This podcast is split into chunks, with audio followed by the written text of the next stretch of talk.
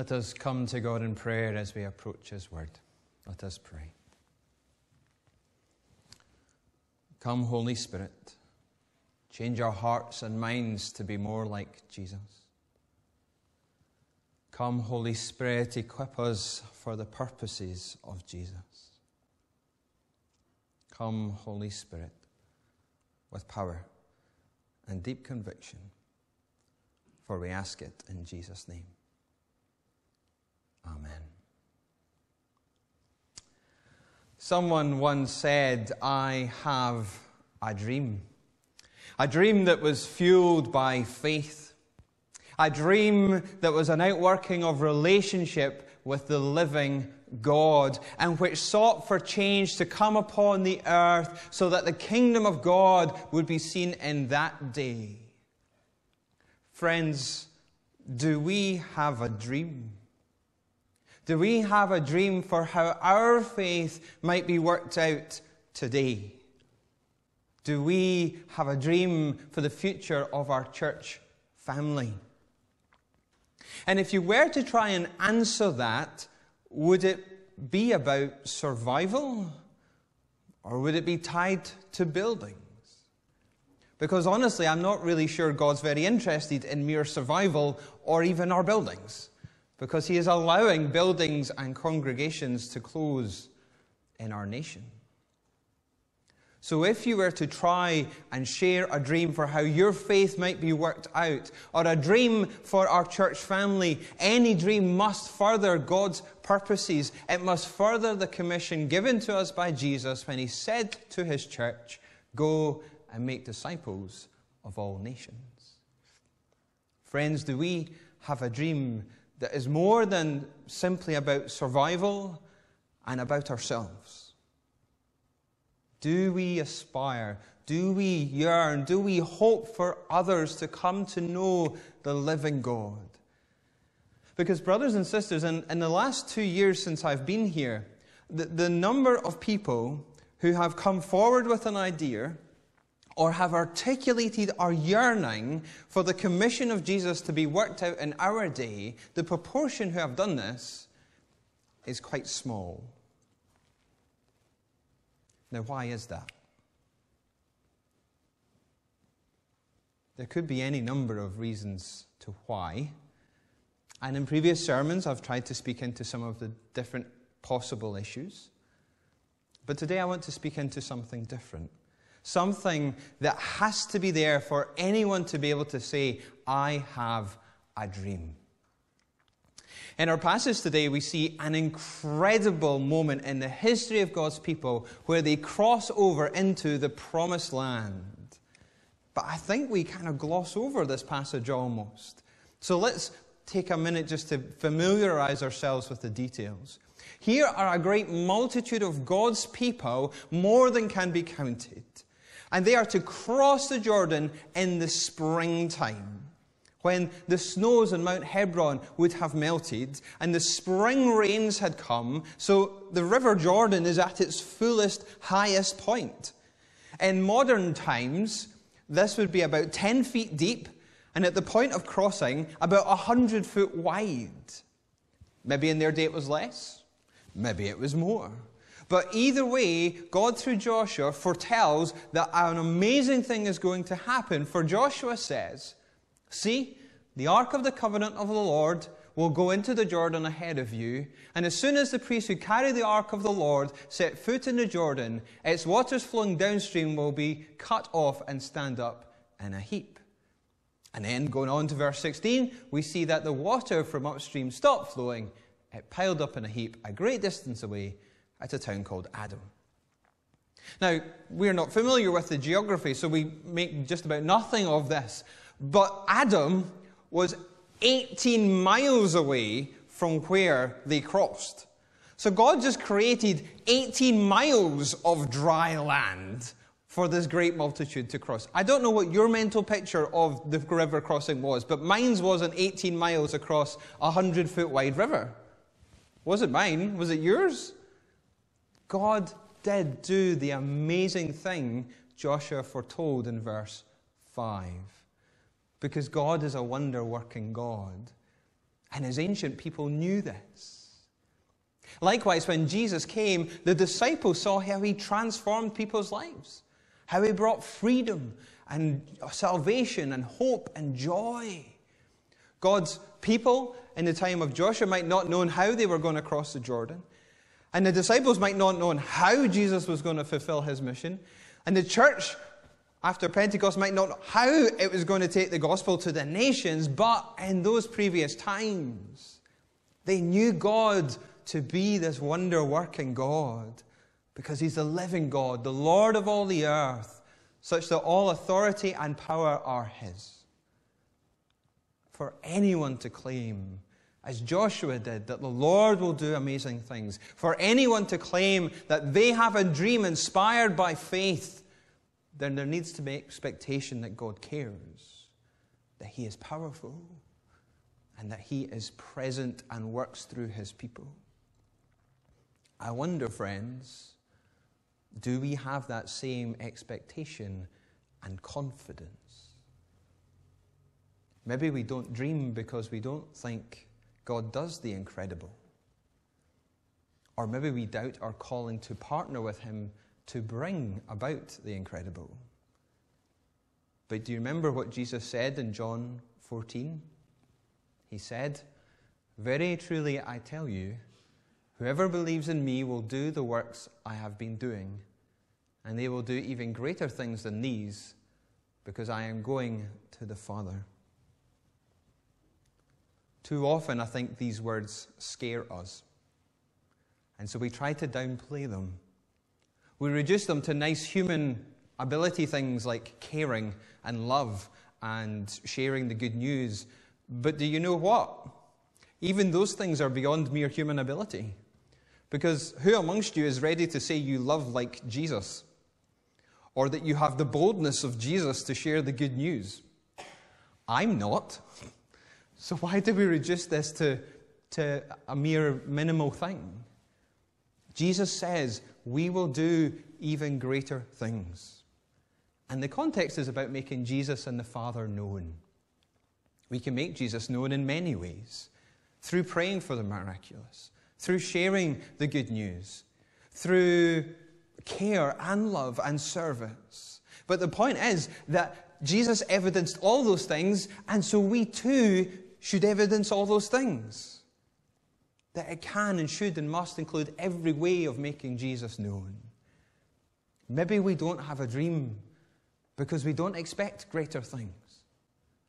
Maybe we don't dream because we don't really trust Jesus is the living God. Maybe we don't dream because our aspirations are too low. In the book I'm going to get you to read, hopefully over the summer, Francis Chan says, we need to expect more. We have become too easily satisfied. We're content if a person leaves pleased. God wants them awed. We have settled for the natural, and our choices give little evidence that we believe in the Holy Spirit. For this reason, we end up with gatherings that are very explainable and at times feel mechanical and even obligatory. The people of God in Joshua's day expected more. They walked towards that river, not knowing how God would do it, but knew He had promised to do it. Do amazing things, greater things. Friends, do we need to up our expectation of God and dream again? But maybe we'd say, well, you know, Scott, it was really easy for the Israelites because, you know, they had the ark. The ark was a symbol of God's presence. Israel understood it to be a representation of, of God's royal throne and his footstool. Not that God's presence was located there alone, but it pointed away from itself to remind the Israelites that though God was invisible, he was still there. And he could still do things with overwhelming power, unlike the idols of other nations. And with such a visible reminder, we might say, well, it was easy for them to expect more. Likewise, we might say it was quite easy for the early church because, after all, the very presence of God became human. And they saw the miraculous before their eyes. Easy for them, we might say. But, friends, this is to forget what is different about our time and theirs. They didn't have the scriptures like we do. They didn't have access to worldwide testimony from over thousands of years now, like we do. But most importantly of all, God's presence was identified with an ark and then with individuals, ultimately Jesus, because up until that point, there was no way for people at large, God's people at large, to receive the Holy Spirit. But let's remember what Jesus goes on to say immediately after he spoke about the greater things. He said this I will ask the Father, and he will give you another advocate to help you and be with you forever, the Spirit of truth. To each person who claims faith in Jesus, to everyone who says they have called upon Jesus for salvation, they have received the Holy Spirit. The question then is will we believe God's word or not? And if we will trust it, will we allow it to shape our thinking and our identity, and so our expectations and actions? I could share stories of how in recent months God's Spirit has been at work amongst us as a congregation of one woman who had an electricity problem, and the Spirit guided her to the problem, which would have only been found out when the house burned down. I've never heard of that one before, but I was rejoicing. Or how God, through His Word, has been shaping people's lives and bringing great things about in their lives. Or how uh, someone placed a hand on someone and prayed for someone, and God brought new life to be. Friends, maybe we don't expect much. Maybe we don't dream because we don't realize what it is to be a Christian. The Apostle Paul said, We are carefully joined together in Jesus, becoming a holy temple for the Lord. Through him, you also are being made part of this dwelling where God lives by his Spirit. Now, all glory to God who is able, through his mighty power, at work within us to accomplish infinitely more than we might ask or think. We might not have the ark, but we have the Holy Spirit amongst us and within us. Maybe it's time we let the scriptures shape our thinking, our identity. So we might start to dream of the greater things that God might do among us for his purposes. There's one extra thing to draw from our passage today for our commission. Sure, the people had a great leader like Joshua, and they had the ark amongst them, and they knew God was the living God and a wonder working God. But nevertheless, they still had to obey, they had to step out in faith. You can almost imagine, or at least I imagine, the priests carrying the ark, walking towards the water, getting ever close to that water's edge, and someone turning to the other guys and saying, Hey, Dave, do you think this will really happen? Because it seems mental. You can clearly tell they were from Whitburn. Like, come on. Or imagine being one of the people crossing the river and you're just waiting for this water to start rushing down and carry you away like they still had to journey in faith across that river bed. They had to obey. But is that the point where they were called to first called to faith and obedience? The point of the crossing? The answer is no. Because in verse 5, Joshua says, Consecrate yourselves, for tomorrow the Lord will do amazing things among you. Consecrate yourselves. We gloss over those two words. What does that mean? And yeah, it would have included things they were to stop doing and certain things they were to do. And probably neither of those groups are things that we could apply to our time. But to consecrate yourself, to consecrate anything, was to give yourself to God's purposes. to give yourself over to God. And so when consecration is about an individual, it's about the heart. Is your heart given over to God? Is your heart responding in faith? Is your heart responding in obedience to the Lord? That's where it began for Israel, the day before the miracle. And it included mundane things like washing clothes, apparently, and abstaining from good things, denying themselves. Because you don't see the miracle without faith. But faith begins in the ordinary, everyday rhythms of life. So, what about us, friends? Where do we need to consecrate ourselves afresh? Where do we need to give ourselves to the purposes of God today? Because here's another thing. Throwing lots at you this morning. Here's another thing. The Israelites, one of consecration, big miracle. But Jesus doesn't say how often the greater things will happen. And if you're reading through the New Testament, plan with us. It's almost like it happened every day for the, new church, the early church. So every day is the potential for greater things. And so every day there's the call of God to consecrate yourself. And maybe for you, it's, it's giving time to the Lord in prayer and in His Word.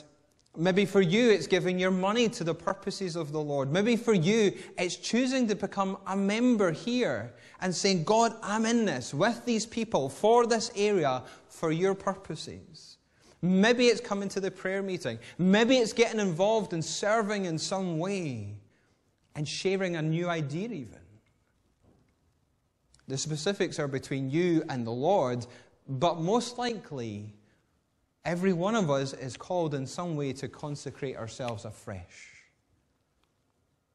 Friends, if we are to have a dream, if we are to begin dreaming again of what God's purposes might be in our day, then we must begin to expect greater things.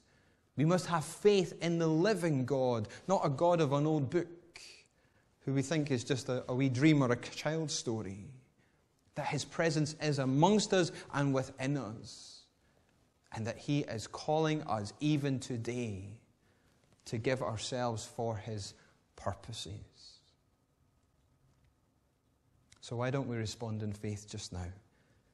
And let us pray. Heavenly Father, we, we don't know all that this might mean for us.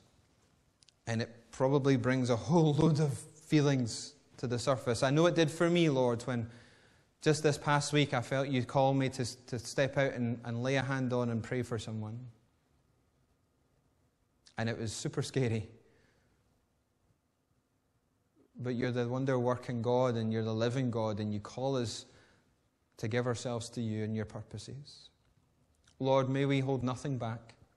May we give you our all, and may we go in your strength, your power, your Spirit's power at work in us and through us. Lord, give us ears to hear this day to where you are calling. For we ask it in Jesus' name. Amen.